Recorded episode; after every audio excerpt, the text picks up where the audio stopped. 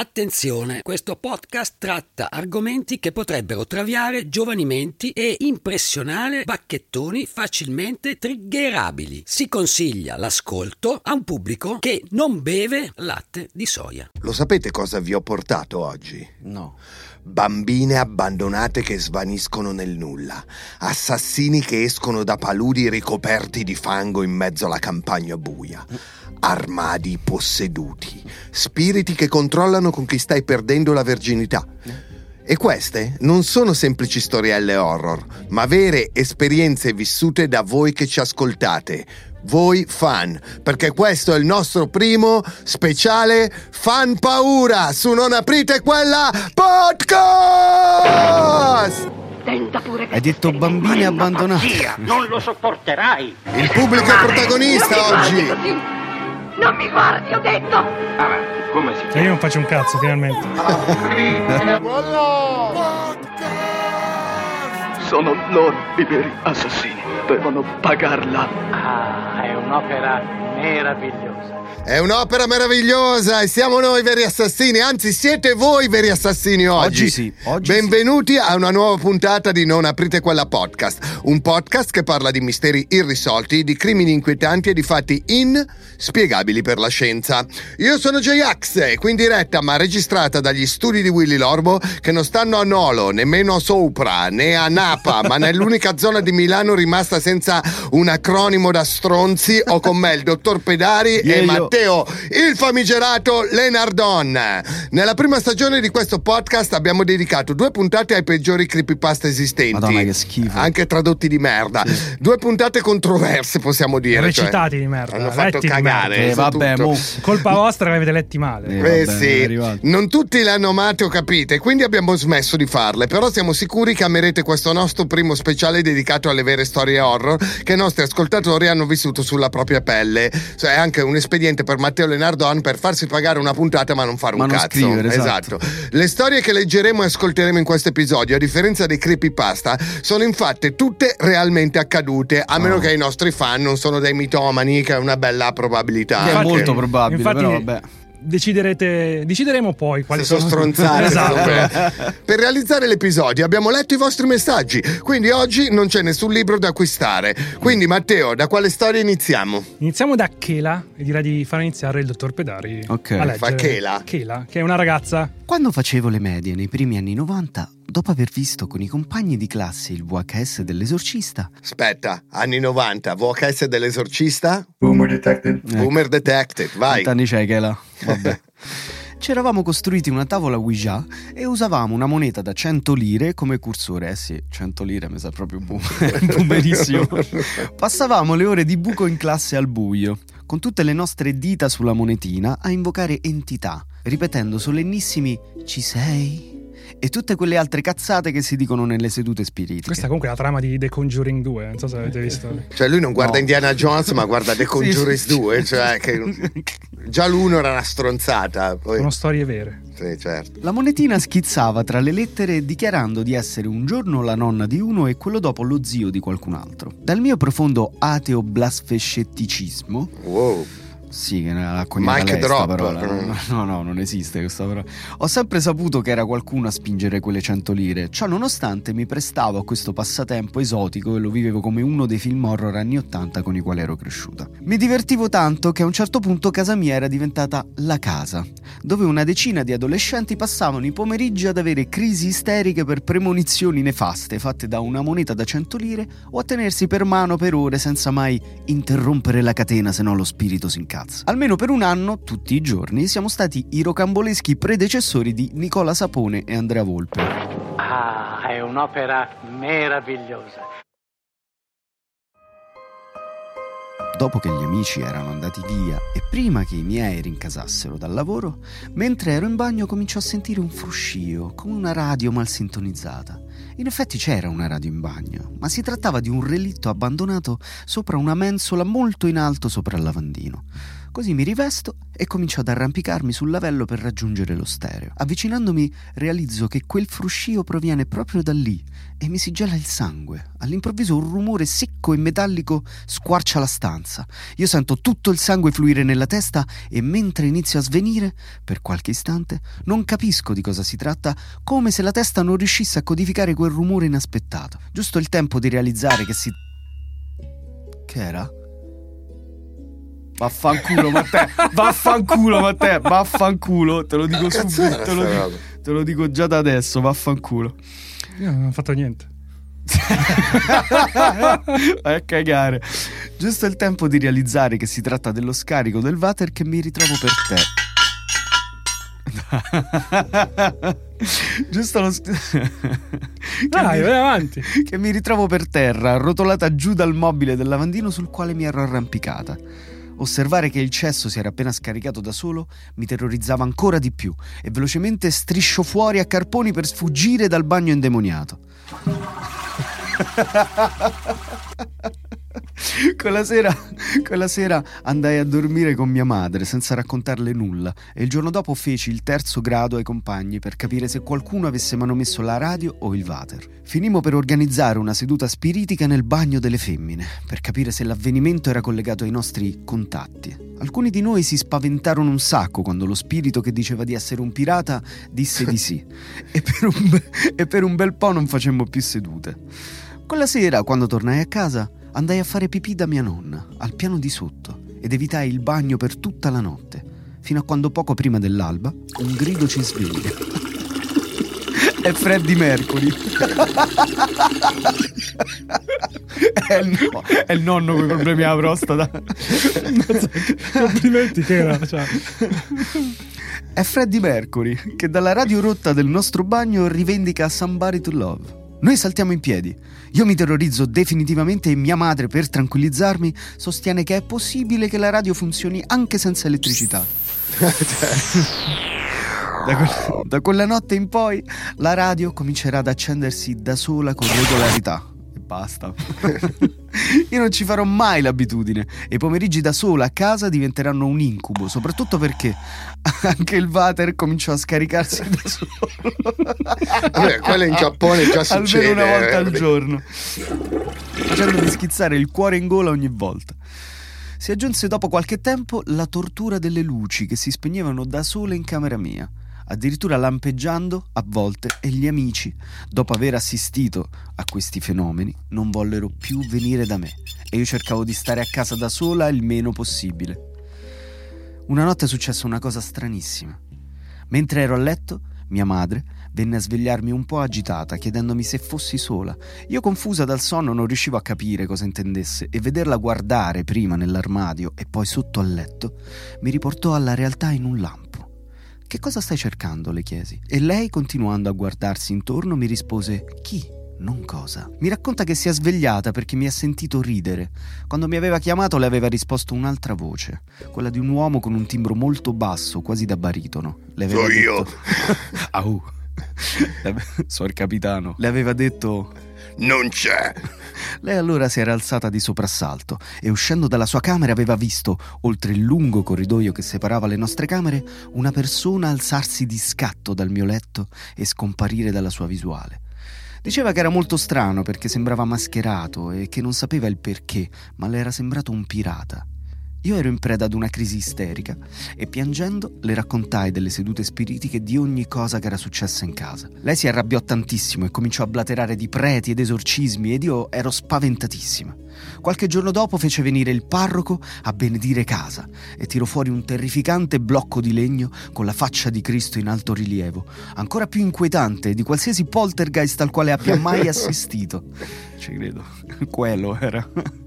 Le cose strambe successero sempre più sporadicamente fino a che negli anni me ne dimenticai. Ripeto, sono atea e diffidente su tutto e sono certa che a ogni cosa successa ci fosse una spiegazione. Quello che mai sono riuscita a spiegarmi è quello che vide mia madre quella notte. Tutte le volte che glielo ho richiesto, lei mi ha sempre risposto che era sicura di ciò che aveva visto e che io, in realtà, non lo volevo sapere. Oh, Quindi? Beh, Matteo, lo sai che ci sono delle teorie quasi scientifiche sul perché succedono queste cose agli adolescenti e ai bambini? Cosa vuol dire quasi scientifiche? È che hanno una non è che può essere quasi incinta. No, cioè che comunque hanno un approccio più, cioè che non che esistono gli spiriti, ma in realtà che il nostro cervello è capace di fare cose quando siamo bambini Mhm. che poi perdiamo quando cresciamo. Tipo, ad esempio, ti posso raccontare una cosa che mi è successa a me veramente. Ecco, già, già. La vuoi Oh, sentire? Si allora, parla se, sempre se parti degli anni col jump 80. scare io mi alzo e No, me no, vado. non c'è jump Ok, scare. a posto. Quando ero a Civesio, paesino vicino a Sesto Ulteriano, dove abitavi tu, Mhm. avevo praticamente il letto con una mensola però molto alta, no? E una mattina mi sono svegliato, mi sono girato di lato e la mensola era a livello della mia faccia. Appena me ne sono reso conto ho detto ma che ci fa qua la mensola? Mi sono sentito ricadere nel letto così. Quindi poteva essere un sogno oppure ero sollevato a tipo un metro e mezzo dal letto. Mhm. Però io ho sentito proprio il rumore dal letto. Andiamo alla prossima storia. Questa volta ce la manda Marcella. Marcella ci scrive. Questa storia non l'ho vissuta in prima persona, ma è accaduta nel mio palazzo e mi è stata raccontata da mia madre e da mio padre. Ci tengo a precisare che mia madre non crede assolutamente nel paranormale e crede che ci sia una spiegazione a tutto, tranne che a questo. Un giorno mia madre era a casa insieme a una sua amica. A un certo punto iniziano a sentire degli strani colpi, come se qualcuno stesse battendo sul muro da qualche appartamento vicino. Ma te la fai finita queste cazzate, mamma mia. Siccome nella casa di fronte abitava una vecchia signora, ora morta, escono di corsa sul corridoio pensando che magari fosse caduta e stesse cercando di attirare l'attenzione. Una volta aperta la porta, con grande sorpresa si trovano davanti proprio la vecchia signora, però in piedi e anch'essa incuriosita dal rumore, così come altri condomini che si erano recati fuori dalle proprie abitazioni. Cioè la signora morta sarà... No, è morta dopo. Ah, ok. Già io penso che era il rumore del letto contro il muro, però vabbè.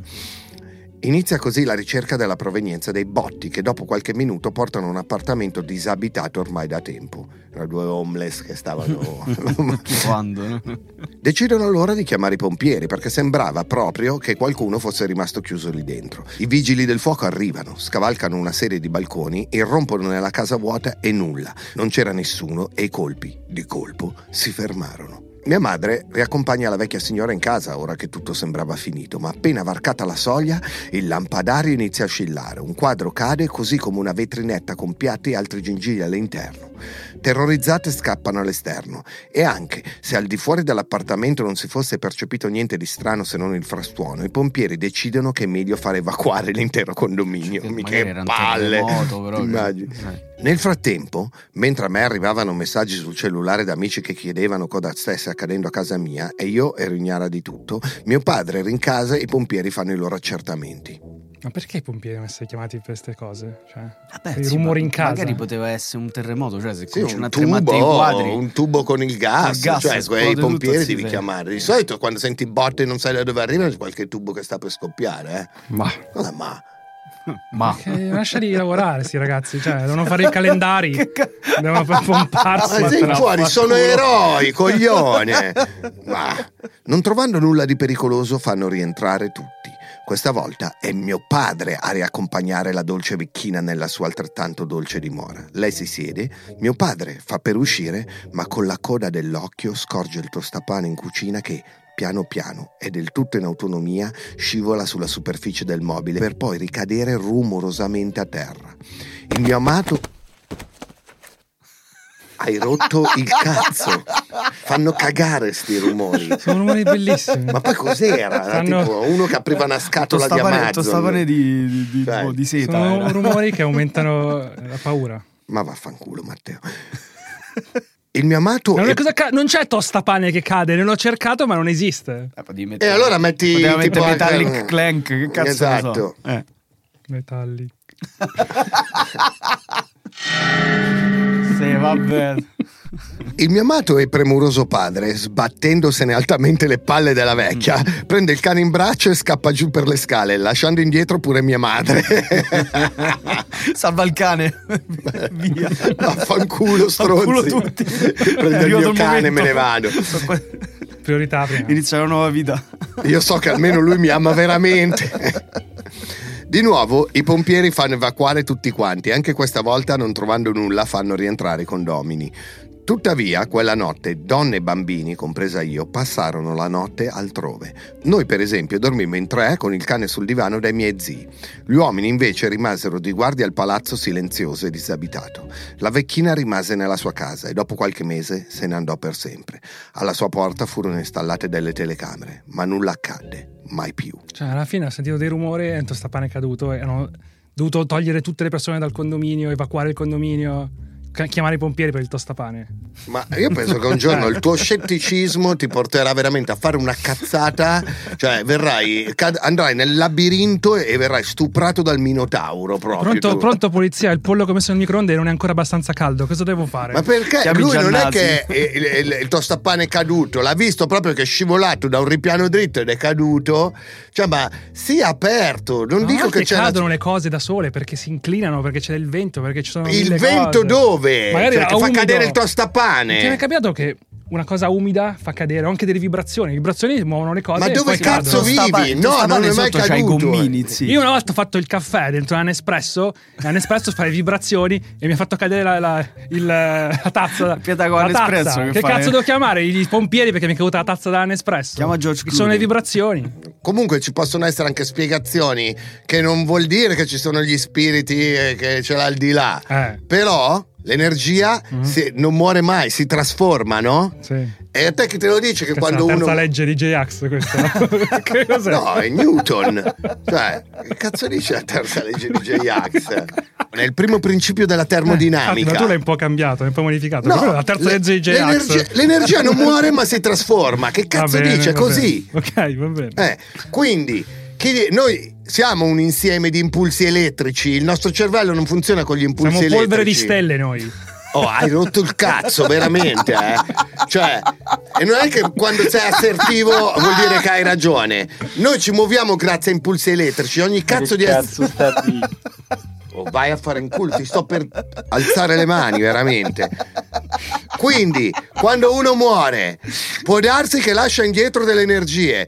Quando uno, e fa dei movimenti tutti i giorni, quando uno fa dei movimenti tutti i giorni all'interno della propria casa, crei dei campi energetici. Madonna le pulizie, fai pulire i campi energetici. si usa le trappole dei Ghostbusters. Io guarda, guarda Matteo che quando Lo scoppia a ridere Chantecler basta per i campi energetici. Eh, è impossibile. È Matteo, inutile, è è- inutile. È così un essere infelice che quando ride si vergogna della sua faccia de- quando ride e si mette le mani davanti perché Ma non è no. abituato a vedersi ridere. sì, esatto. esatto, lo sai io subito. Diventa serio, hai visto? Andiamo alla prossima Questa storia. stagione c'ha due volte che ridi veramente. Cioè, che ridi senza cattiveria, perché di solito ridi per cose cattive. Invece qua hai riso di cuore due Ci volte. vogliamo bene, questa è la verità. Mhm. Tutte le tue energie Sono i miei campi energetici stanno che stanno uscendo. Esatto. Stanno uscendo i campi energetici. Finalmente. Perché tu neghi che noi abbiamo impulsi Stanno facendo elettrici coming out dentro. Neghi che noi impulsi elettrici. funzioniamo. Eh, cioè, sì, sì, certo, abbiamo gli impulsi, quello che vuoi tu. Andiamo avanti. Prossima storia. vabbè. Prossima storia. Da Ronny. Avevo solo 11 anni, vivevo nella mia vecchia casa e sentivo che nelle ultime settimane c'era qualcosa che non andava. Avevamo uno scantinato dove c'era un piccolo salottino. Ricordo perfettamente la sedia a dondolo che stava lì. Stavo salendo le scale per tornare al piano superiore quando a un certo punto sento la sedia scricchiolare. Nello scantinato non passava un filo d'aria. Non potevo dare la colpa al vento e a tutti i miei gatti era proibito stare là sotto. Non volli farci caso e me ne andai nella mia stanza. Mi infilai sotto le coperte e provai a dormire, quando a un certo punto sentii dei rumori provenire dal mio armadio. Continuai a tenere gli occhi chiusi, Belan, non volendo pensare a quello che stava succedendo, quando a un certo punto i rumori si fecero più forti e continui. Aprì gli occhi e vidi le ante del mio armadio muoversi molto velocemente. Era come se qualcosa stesse cercando di uscire da lì. Scappai in salotto e senza accorgermene mi addormentai sul divano. Che dire, non ho dormito nella mia camera per giorni. Fine. Quale energia hai sentito in questa storia? Vai a fare in Dici- culo, Matteo. No, eh, cioè, come, te, come te lo spieghi? Cioè, io adesso devo L'armadio- giustificare ogni storia. Ah, dimmi tu, l'armadio che si continua a muoversi, che- che cosa lo muoveva l'armadio? Dormiveglia, sonno, mangiato pesante. Questa la vedo poco Pollo spiegabile. fritto? Esatto, pollo fritto. A volte capita anche quello. Però il fatto che lui era scappato in salotto e senza accorgersene si addormentò sul divano. Appunto, questo mi fa pensare che già stava dormendo stanco, più o meno, già. era stanco e delirava. Andiamo alla prossima storia di Desire. Sono un'operatrice sociosanitaria. Lavoravo in un centro per utenti autistici gravi gravissimi gestito da dei preti. Gli ultimi tre anni ho lavorato esclusivamente di notte e ogni notte accadevano cose strane. Luci che si accendevano da sole, porte che si chiudevano da sole, quando ci passavo davanti, nonostante tutti stessero dormendo. Scusa, ma che rumori del cazzo sono? Questo La- sembra- la- la- è il ticchettio di un orologio, No, cucù. è il tasto quello. della luce che si spegne e si accende. Ma porca... Vabbè. Ascensori che partivano da soli, la macchinetta del caffè che offriva caffè senza inserire soldi, eccetera. La cosa più inquietante però mi è successa poco prima di licenziarmi. C'era un autistico che parlava da solo con se stesso in terza persona, aveva la passione delle biglie. Quella notte era a casa e dal nulla, durante la notte, sento cadere una biglia. Mi alzo dal divano, la biglia esce dalla sua stanza e rotola fino esattamente davanti ai miei piedi. Nulla aveva potuto far cadere quella biglia. La prendo, torno verso il divano e trovo un crocifisso a terra davanti al divano, cosa che prima non c'era. Dormivano tutti. Ma immagini?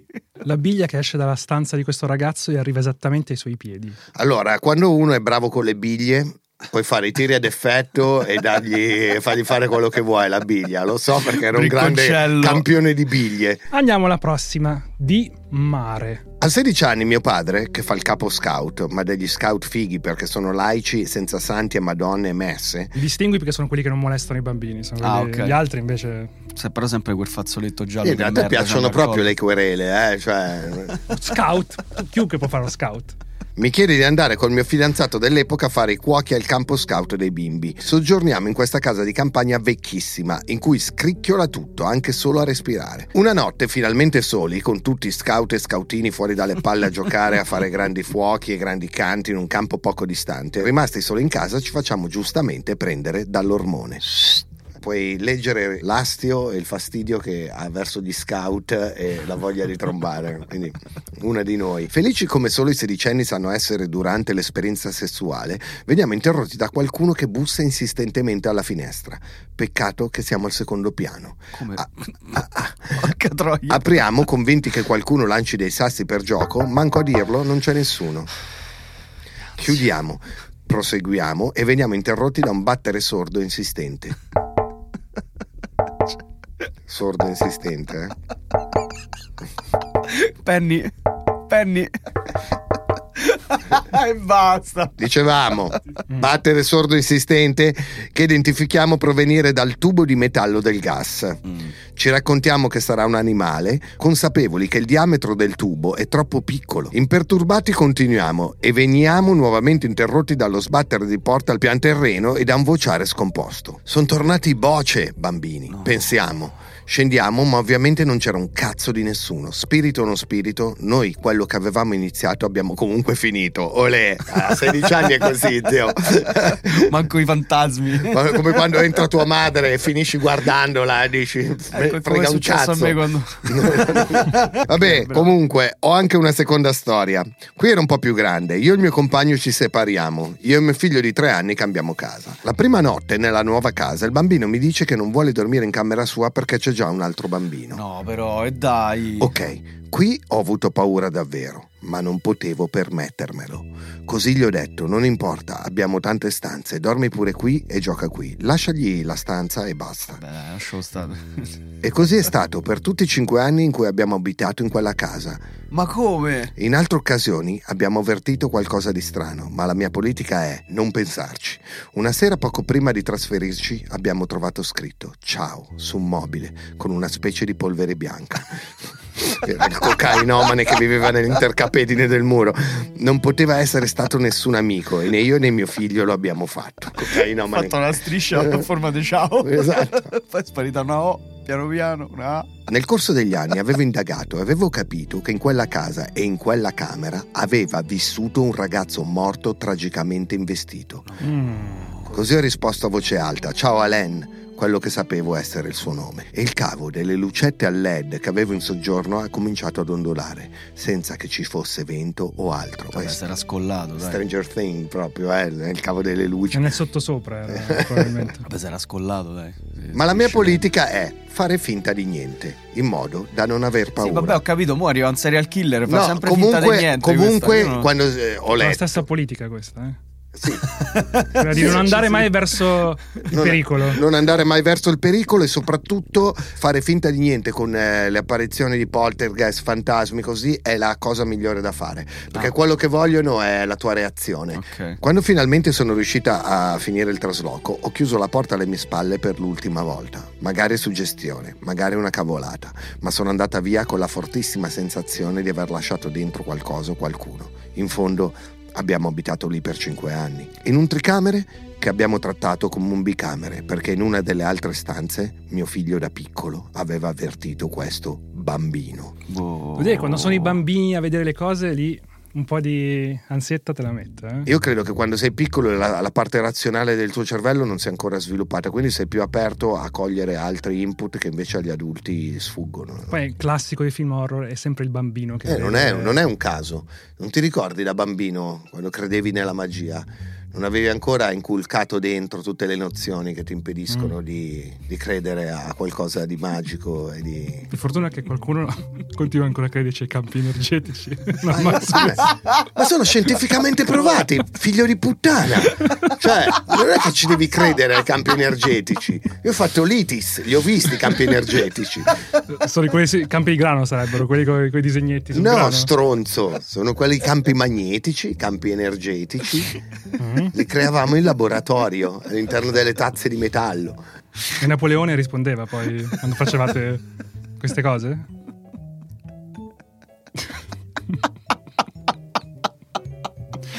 Andiamo avanti, prossima storia. Io non so quanto andrà avanti questo podcast, ragazzi. eh. Prima che gli pianti il coltello alla Esatto. gola. Beh, potrebbe essere una puntata finale. quella. Prima mi ammazzi, poi fai una puntata finale. Sul perché mi ha ammazzato Col tuo cadavere Sai qua. cosa? Probabilmente mi assolvono. Qualsiasi essere umano avrebbe reagito così. Prossima storia viene da Claudia. Ok, Claudia dice: Per assaporare questa storia dobbiamo tornare indietro nel tempo, nel 2012 precisamente, quando le mie vacanze erano spensierate e senza figli. Ci troviamo nel profondo sud della Sardegna, nella terra che condisce il mio sangue donandogli quella percentuale di calore e colore che una milanese altrimenti non potrebbe avere. Mio marito e io avevamo affittato una bella casetta in campagna, nascosta tra la vegetazione che adombra la costa. Dopo aver trascorso una bella serata in centro in paese, immersi nelle luci e nelle melodie della sagra paesana ed esserci goduti uno degli ultimi concerti in piazza, decidiamo di rincasare. La strada del ritorno è lunga, tortuosa e buia, quindi è più prudente percorrerla prima che sopraggiunga il sopore. Affrontati i primi chilometri senza difficoltà, superato il tornante che costeggia lo stagno, ci troviamo nel tratto di strada più desolato, buio pesto, silenzio, nemmeno il frenire delle cicale. Si sentiva solamente lo scricchiolio della ghiaia macinata dalle ruote del nostro fuoristrada. Auto un po' datata, fanali di vecchia generazione e che illuminavano fiocamente la via. All'improvviso vediamo davanti a noi nel buio una sagoma. Era piccola, due occhi ci restituivano il bagliore dei fari. Un cane, penso. In questi posti è facile incontrare qualche randagio vagabondo in cerca di compagnia. Rallentiamo, quasi fermi per paura di investire qualsiasi essere fosse artefice di quell'ombra nell'oscurità. Ci avviciniamo e più ci avviciniamo maggiore è la percezione che non sia un cane. La figura è sviluppata in altezza, seppur minima, si muove su due zampe. Poi eccola lì, una bambina, circa 4 anni, vestito bianco corto con spalline strette, ha in braccio una bambola e ci guarda, occhi grandi e profondi come pozzi, senza espressioni sul volto, serena, curiosa ci scruta e i nostri sguardi si incrociano, il cuore per un istante si congela. Poi alzo lo sguardo mentre mio marito continua a guidare a passo di lumaca. Un cancello aperto. Magari è uscita da lì. In un secondo passano nella mente tutte le possibilità. È passata la mezzanotte ma è estate. Magari stanno facendo serata in cortile e la bambina è sorvegliata seppur a distanza. Magari è un'esca. In Ma quel come un'esca? sì, perché in quel periodo folli criminali usavano spesso bambini piccoli come esche per far fermare gli adulti coscienziosi da rapinare. No. Magari davvero ha bisogno di aiuto, però come si può passare oltre senza approfondire? L'abbiamo superata di un paio di metri scarsi, davanti a me c'è una chiesa. Decido di fermarmi per chiedere qualcosa. Mi volto il nulla. Il cancello chiuso. La strada è deserta e silenziosa. Ancora oggi provo una sensazione di angoscia a ripensarci e nell'oscurità della notte la vedo, anche avvolta nella nebbia delle campagne milanesi. Ah, Ah! vaffanculo, stavolta lo sapevo che arrivava. Lo sapevo che arrivava, vaffanculo. Bellissima, bellissima. Non so se è vera o no, ma non me ne frega un cazzo. Mi sono È divertito. molto bella, molto bella. Andiamo alla prossima storia che proviene da Maria Vittoria. Premessa. Casa vuota, solo io dentro. Mi stavo tagliando una fetta di salame come spuntino quando nell'orecchio qualcuno mi ha sussurrato non mangiarla. Era il dietologo. Cioè, Forse era la mia necessità di mettermi a dieta a parlare. Oppure il fantasma che ho in casa era un nutrizionista. eh, ci sono andato vicino. Ah, finita. Beh, questa è una classica, classica suggestione. Vabbè, che cazzo devi aggiungere? Quella era la coscienza, non era un Eh, fantasma. comunque Una Cioè, suggestione, dai, una suggestione. Andiamo alla prossima storia di Liam. Era settembre di qualche anno fa e per lavoro andai alla Fiera del Marmo a Verona con un mio ex collega. E Già è horror, eh? Già è horror di brutto. Verona, Fiera del anzi, Marmo, Verona, ex collega, cioè ho già paura. Presi la mia macchina perché eravamo due poveracci con due macchine poco performanti. Non, non facciamo battute sul Verona che ci prendono a cinghiate. Eh? Io una panda secolare, lui un modello ancora più vecchio. Vuole la sfiga che al ritorno la mia macchina inizia a dare problemi al motore e per evitare di piantarci in autostrada decidiamo di fare le stradine basse. Per intenderci, eravamo arrivati ormai a Modena e noi lavoriamo in provincia. La panda nominata da me Satana all'epoca, e non sto scherzando, muore in una strada di campagna completamente in mezzo al nulla. No. Nella strada che avevamo fatto ci passava appena una macchina e intorno a noi non c'erano case, solo due fiumiciattoli ai lati della suddetta strada e il nulla cosmico fatto di alberi e collinette tipicamente emiliane. Riusciamo a spingere la macchina in una piccola sporgenza sulla strada e aspettiamo il carro attrezzi in mezzo all'afa e alle zanzare. Passa il tempo, cala un po' la sera e a una certa sentiamo delle urla assurde, ma non capiamo da dove. Sembravano delle offese contro qualcuno, ma lì non c'era nessuno. Ci accorgiamo solo di un piccolo camioncino parcheggiato poco più avanti, messo male, ma era vuoto. Nella caga ci rinchiudiamo in macchina. Dopo qualche minuto arriva un uomo dalle frasche e si avvicina. Noi scendiamo dalla macchina anche se io non ero così d'accordo. Il tizio si presenta vestito tipo da operaio ma sporco di fango. Ci chiede che cosa facevamo lì e se eravamo degli zingari. Si dice camminanti. Ma che siete dei camminanti? Noi raccontiamo la verità, che stiamo aspettando il carro attrezzi. Ma lui non è molto convinto ed era visibilmente fuori di sé, per cui si avvicina e ci dice: Beh, sarà meglio che non siate zingari perché vedete il furgone lì? Mi hanno rotto lo specchietto più volte. Io vengo qui a pescare e ogni volta mi rompo lo specchietto. E se li becco, oh beh, se li becco, sapete cosa fa? Sapete cosa si fa uno di loro? E con la mano estrae dalla tasca un coltello ed imita una coltellata. Zac, zac! Il mio collega ride in modo isterico, io sudo freddo. Decido di prendere il telefono e fingo una conversazione col carro attrezzi. Finalmente ha capito come si sente una ragazza quando qualcuno gli rompe i coglioni in strada. eh. E fa esattamente questa cosa. Chiama il finto fidanzato. Il tizio ci guarda e lentamente si allontana da noi scomparendo nuovamente nel nulla, chiedendoci scusa mentre andava via. Mi viene in mente l'immagine di Scusa, Homer scusa. che rientra dentro nella siepe, no? Ancora non ho capito che cazzo pescava in due sputi di ruscelli e come, ma meglio non farsi troppe domande. Più che altro pescare al buio completo. Noi abbiamo questa idea romantica del contadino, insomma, ma in realtà, ragazzi, Pacciani. Andiamo avanti, sentiamo la storia di Blinky. Circa vent'anni fa, vicino al posto in cui io e i miei amici ci allenavamo, breakdance. Oh, B-Boys! Mm. C'era l'accesso a un'area del porto dalla quale iniziava una passerella in cemento di circa due chilometri nel mare. Posto ideale per infrattarsi. Ed è proprio quello che io ero andato a fare la sera del 30 ottobre con la mia ragazza dell'epoca. La aiuto a salire su un muretto per passare dall'altra parte e la trovo impietrita che guardava davanti a sé. Appena scendo dal muretto e giro lo sguardo nella direzione in cui si sviluppava il pontile, vedo tutte figure con tuniche e cappucci neri tutti distanti l'uno dall'altro, disposti su due linee e tutti che guardavano verso il mare aperto. Non li ho contati, ma fin dove potevo vedere c'erano queste figure, saranno stati almeno una cinquantina. Perciò immaginate 50 persone che con tuniche lunghe nere e cappucci disposti in maniera quasi equidistanti l'uno dall'altro, che non si dicono nulla ma fissano il mare aperto alle 21 di sera il 30 ottobre al buio. Che sarà stato? Ma Matteo, cominciamo a dire cosa ne pensi tu di queste storie. Infatti tu che ne pensi? Ho già espresso la mia opinione prima. Cioè, Non è vero. Poi voi lamentate che dico che sono minchiate. Cioè. Che cosa- questi qua con i cappucci, che ne so io, non lo so. Secondo me erano un'orgia di Eyes Watch Chat, cioè una cosa del genere. Stavano, Oh. stavano organizzando per andare a chiavare. Oh, Lui, lui stesso dice: posto ideale per infrattarsi. Hanno visto il mare e hanno detto: Sai che c'è? Senti questo, Scopamo." questo profumo di mare, andiamo a chiavare tutti insieme. E non si sono andati a scopare. Perché Vero. pensare male? Eh, appunto, come dici tu, una roba tipo Eyes Wide Shut, però con eh, perversione sessuale ittica. Cioè stavano cercando una piovra o un polipo da potersi ingroppare. Come in eh, The Boys. Esatto, come in The Boys o come i manga che guarda Che poi- Pedar. No, io ci- quei manga li, li, li odio. ci sono le- le- le dei piovre che ti succhiano. giapponesi mi, mi, mi vengono sempre... D'altra parte lo faceva sollecito perché non lo posso fare io. Bravo. Cioè, sia lui che Amanda Knox ci hanno scritto dopo i tre episodi. A me mi li Amanda Knox, eh, scusate, scusate se...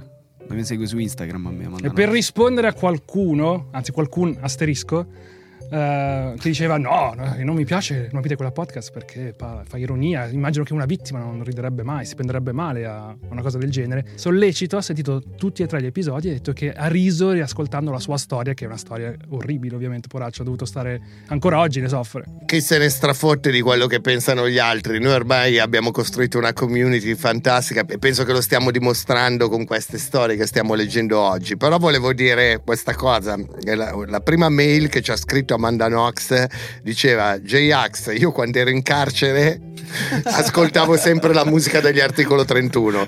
E Matteo Linardon ha risposto: Non ti bastava il carcere come punizione, pure la musica degli articolo 31. Questo è quello che è successo, veramente. Comunque andiamo avanti con la storia di... Marco. Io ed un altro paio di amici, come dei normali ragazzi annoiati, una notte siamo andati al manicomio abbandonato di Mombello. Io ci Minchia. sono stato tantissime volte, almeno tre volte, Sì, a, che è il a girare dove girano- videoclip. esatto, a il posto girare dove videoclip. i rapper italiani preferiscono girare i videoclip ai Ogni manicomi rapper- abbandonati Ogni rapper italiano ha girato almeno un videoclip.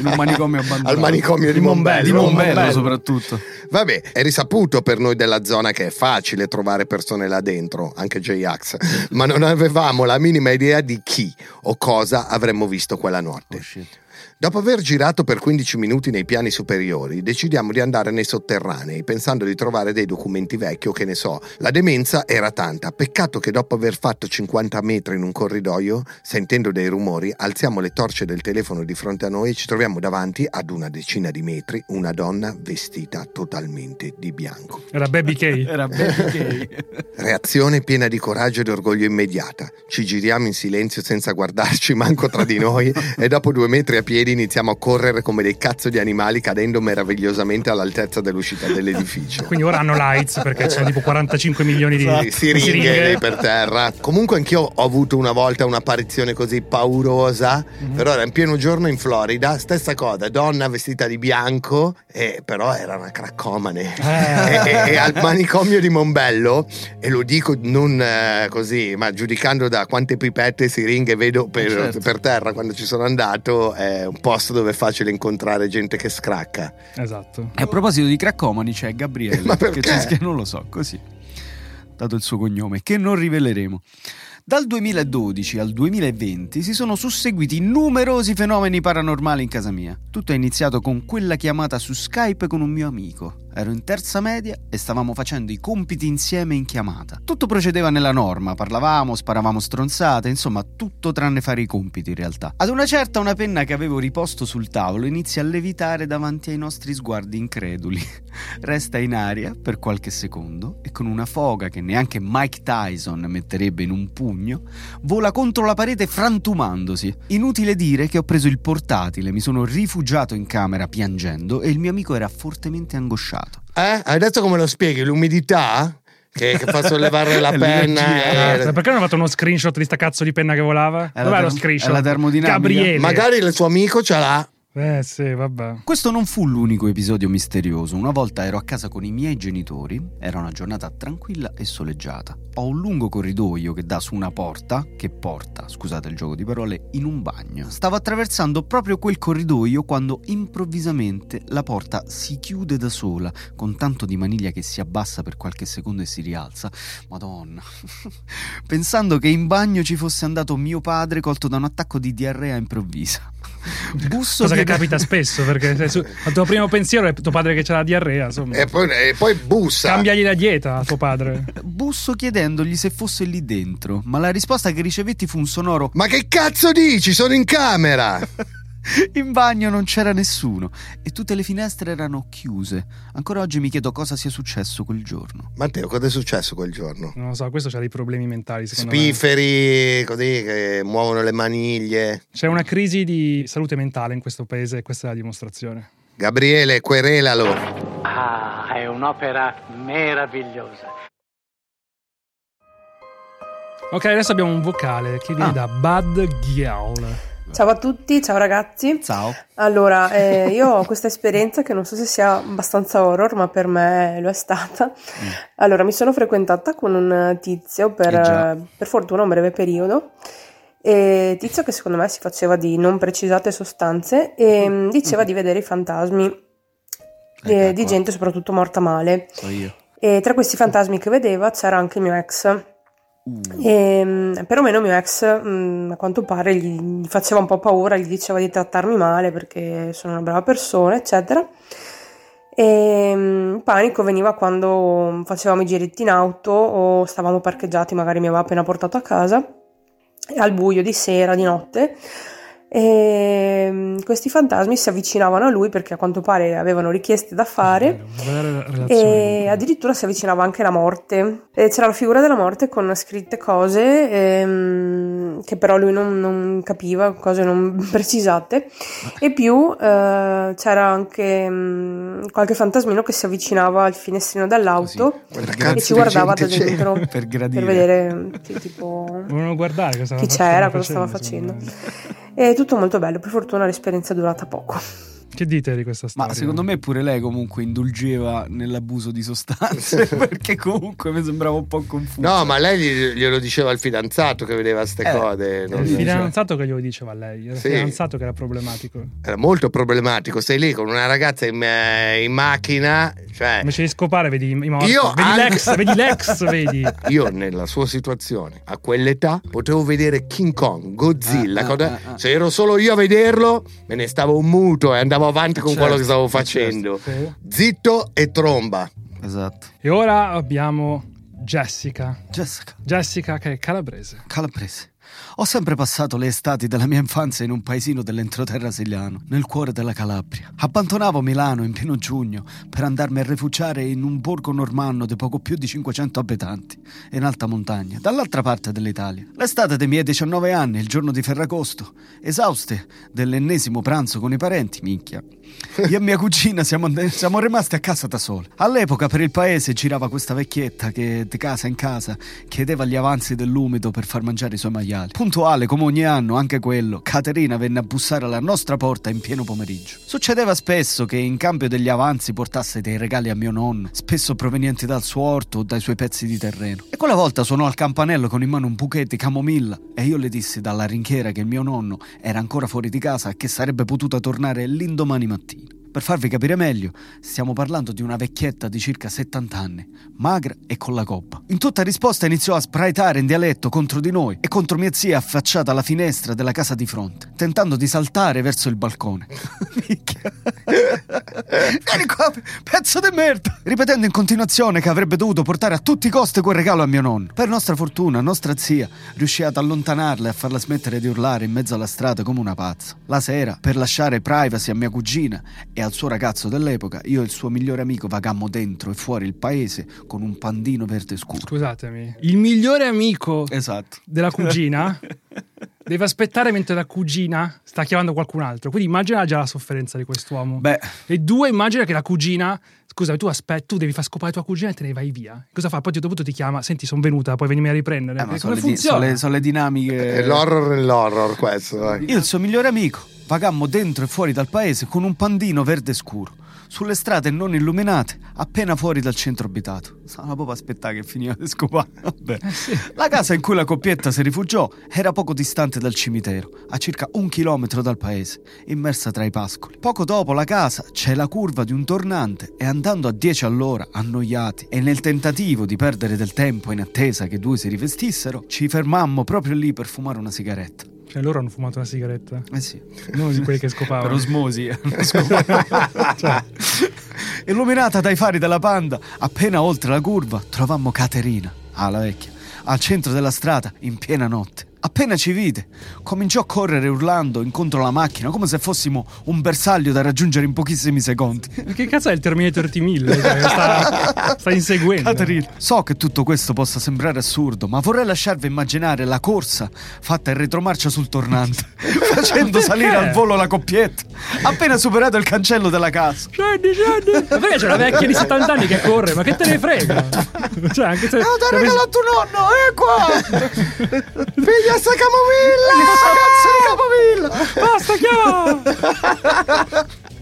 Riuscimmo a girare la macchina nel giusto senso di marcia solo nello spiazzo del cimitero, rientrando in paese qualche secondo dopo e perdendola di vista improvvisamente, convinti di aver seminato la vecchia lungo la curva. La mattina dopo, scese per la colazione, raccontammo l'aneddoto a nostro nonno insieme alla zia della casa di fronte, che l'aveva allontanata il giorno prima. Penso di non aver mai visto mio nonno tanto terrorizzato. Ci ha solo dato il numero del prato e di una tomba. Ed inutile dirvi che andati al cimitero, nome e foto sulla lapide erano quelli di Caterina, morta l'anno prima.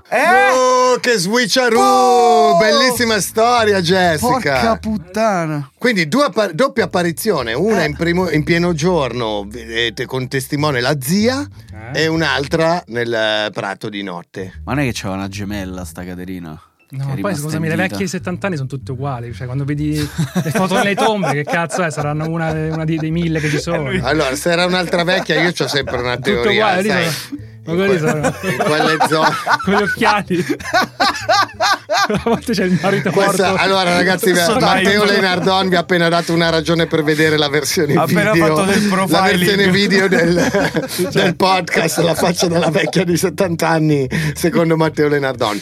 Comunque, adesso abbiamo un bonus. Vi ricordate che abbiamo fatto una delle puntate, tra l'altro, che ha avuto più successo, Sì. è quella sugli orrori medici. Esatto. Quindi abbiamo chiesto ai nostri ascoltatori di mandarci delle storie sugli orrori medici che sono successi a loro. Quindi nello speciale Fan Paura c'è anche il bonus dei mini horror medici. Il primo è Marco da Padova. Un paio di storie da un ospedale periferico in Veneto. Novembre 2020, un paziente Covid, dopo una settimana con nutrizione endovena e con il famigerato casco, torna finalmente ad alimentarsi. Il giorno dopo, finalmente, torna a cagare feci solide. Decide quindi di tenere le sue feci come un trofeo, nascondendo la padella sotto il lenzuolo, per poi mostrarle al giro medici del giorno dopo, esclamando fieramente: Dottoressa, guarda qua che bei quattro salti in padella che ho fatto! no, vabbè, sì. Che bello. L'ultima storia terribile viene sempre dal pronto soccorso. Un ragazzo, per fare una sorpresa al compagno per l'anniversario, decide di infilarsi una rosa nell'uretra, ovviamente senza scudo. Urco zio. L'erezione l'uretra si stringe ed inizia ad essere veramente dolorosa. Non avevamo idea di come toglierla. Mi raccomando, raga, non mettetevi mai fiori nel cazzo perché non sono nemmeno puliti. Se proprio volete farlo, assicuratevi di avere l'antitetanica valida. Comunque Se proprio dovete farlo, Se eh, se non potete Comunque- farne a meno. è un'azione romantica. Cioè, se qualcuno si infila Se, se un qualcuno fiore nel ruba un cazzo, fiore per te, se qualcuno se lo infila pure nel cazzo, allora lì Cioè, è amore. amore. sì. Cioè, io amore fossi stato nel, nel compagno di questo ragazzo, ho detto, vabbè, sposiamoci subito. Certo. Cioè, Per sei forza, ma messo- veramente, hai totalmente ti sei- ragione. ti sei Eh. incastonato un fiore nell'uretra per me. Oh, che cazzo ti devo fare? La, la rosa, anche se gli togli le spine, dove gli hai tolto la Gratta, spina, c'è gratta. anche il bozzolo. No, no, no, no. Andiamo alla prossima. È Chiara, che lavora nel 118. C'è una ragazza, paziente psichiatrica, che vive da sola ed è convinta di essere posseduta dal demonio. Lei chiama il 118, poi si mette a letto aspettando che arrivino i soccorsi. Il fatto è che vive in una casa vecchissima piena di spifferi. La prima volta che sono andata a prenderla, la porta si è spalancata da sola. Sentivo ululare le finestre tipo film horror. Cagavo per le stanze, cagandomi addosso. Come cagavo per le vabbè. Eh, vabbè. Inoltre le lampadine tremolavano, avevo il defibrillatore pronto a usarlo per me. Finalmente troviamo stati paletto, capelli lunghi tutti spettinati. Lei si contorceva a letto facendo dei versi assurdi, tirando indietro gli occhi, faceva paura, sembrava posseduta. Il mio collega continuava a farsi segno della croce, io mi stavo cagando addosso dalla paura. Poi ha cominciato a dire parole in una lingua che non conoscevo. Ho scoperto poi che fosse arabo. Si è tirata su di scatto e ha cominciato a puntarci contro un dito. Il teatrino è durato qualche minuto, poi come se nulla fosse ci ha fatto il caffè. Vabbè. Faccio, faccio un caffè. Prossima storia, quella di Elia, che lavora in un pronto soccorso. Lavoro in un pronto soccorso e a fine anno stiliamo la classifica degli oggetti più strani e bizzarri che la gente si è infilata nel retto. Come lo Spotify Wrapped, però, Eh, delle esatto, cose che ti culo. infili nel retto. Poi accedono al PS per pronto soccorso Sì. per farseli rimuovere perché rimangono incastrati. Una volta è venuta una persona con questi dolori lancinanti al basso ventre. Eseguita l'RX, aveva nel retto uno di quei trenini giocattolo articolati con due o tre vagoni attaccati. Quindi devo spingere. Saranno stati 30-35 centimetri di giocattolo nel culo. Tu immagina se, se poi tipo lo usi e poi tipo lo rimandi indietro da Amazon, sai che c'è tipo c'è 30 giorni lo puoi rimandare indietro. Dici, oh, io l'ho usato e mi è rimasto infilato nel culo, io voglio il rimborso. Cioè. Quando devi scrivere il motivo metti altro, altro.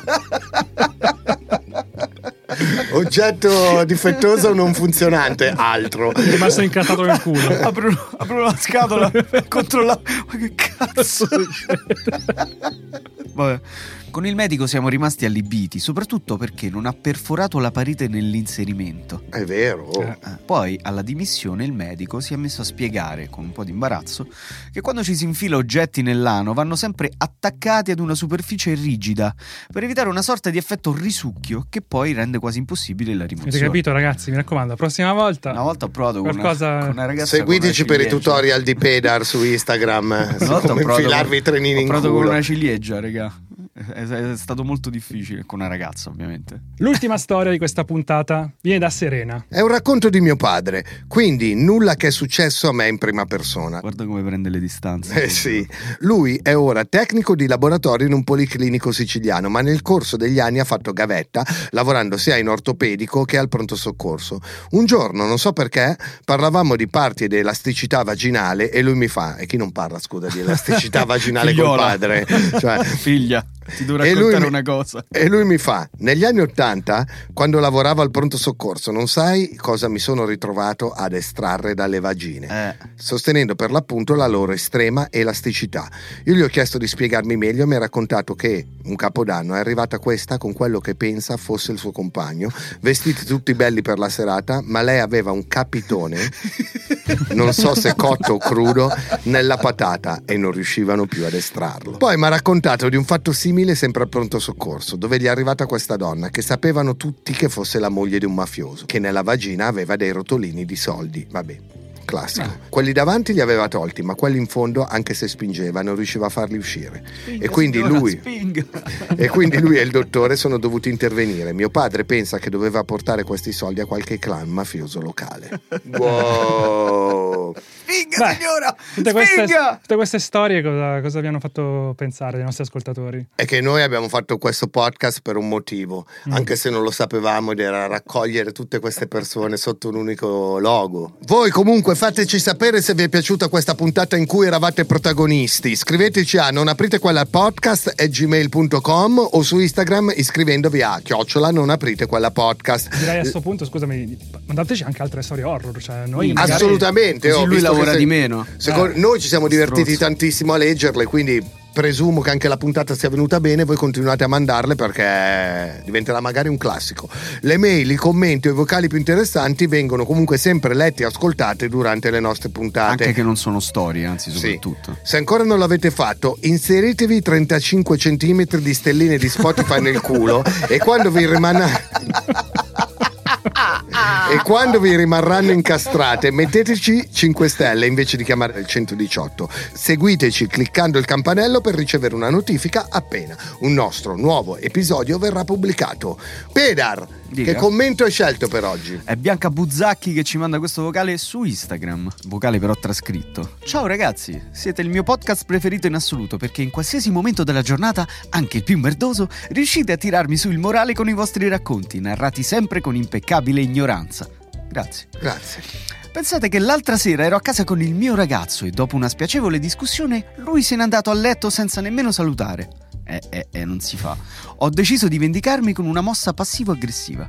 Mi sono chiusa in bagno, che sta a fianco alla camera da letto, e mettendomi lo smalto sulle unghie ho sparato a tutto volume il caso del conte von Kosel, costringendo mio moroso ad ascoltarsi mentre cercava di dormire le vostre voci che parlavano del brodino di cadavere putrefatto. Oh. Beh, almeno non attacchiare col tuo migliore amico. Cioè, io Esatto. sarei, cioè, ringrazia Io che, che pensavo abbia che, fatto. pensavo si questo. chiudesse in bagno pensando a te. già, vabbè, lasciamo perdere. Grazie per essere benzina sul fuoco della mia psicopatia e sempre Ave Satana. Grande, grande. E noi con 35 centimetri di trenini nel culo vi salutiamo, vi vogliamo bene, vi salutiamo come al solito con Ave Satana!